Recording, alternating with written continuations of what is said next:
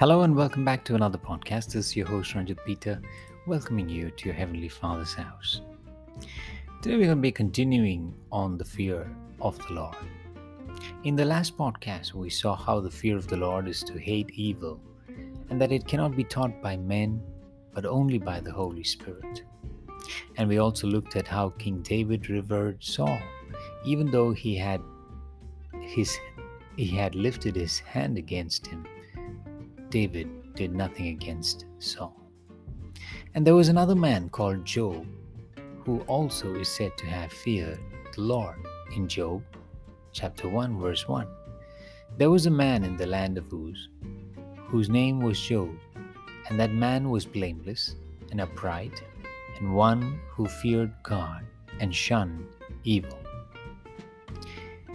In Genesis chapter 22, verse 12, look at what God considers as fearing Him for Abraham.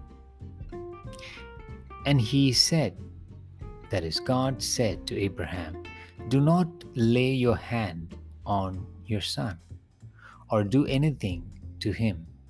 For now I know that you fear God, since you have not withheld your son, your only son, from me.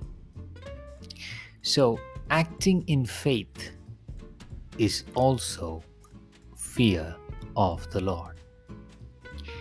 And in Exodus chapter 18, verse 21, it says, Moreover, you shall select from all the people able men, such as fearing God, men of truth, hating covetousness, and place such over them to be rulers of thousands, rulers of hundreds, rulers of fifties, and rulers of ten. So, there are clear rewards of fearing the Lord. And we, as we saw in Abraham's case, by faith, Abraham feared God. And faith, we know, is a gift, is a spiritual gift from the Holy Spirit. Let's look at the New Testament. Acts 5:11. So great fear came upon all the church and upon all those who heard these things. This is after the Ananias and Sapphira incident happened. There was great fear for God and in 1 Corinthians 14:25 it captures this very well. And thus the secrets of his heart are revealed. And so falling down on his face he will worship God and report that God is truly among you. So when you fear God, there is great power that is released over your life.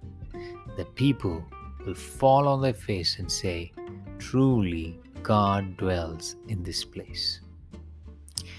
And Jesus kind of kept it simple in Luke 10 27.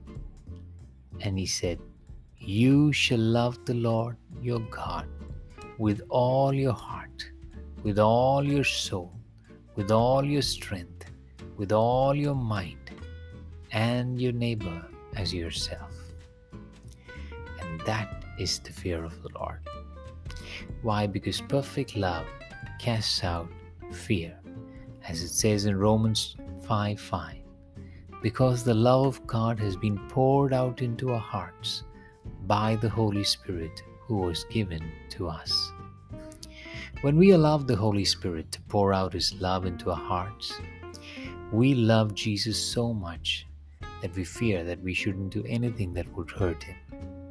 That's why in Ephesians 4:30 30 says, Do not grieve the Holy Spirit of God, by whom you were sealed for the day of redemption.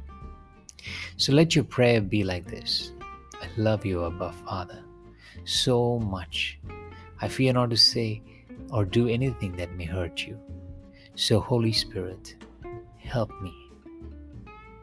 And surely the promise that he has given in John 14 26 will come into place. But the Helper, the Holy Spirit, whom the Father will send in my name. He will teach you all things and bring to your remembrance all things that I said to you.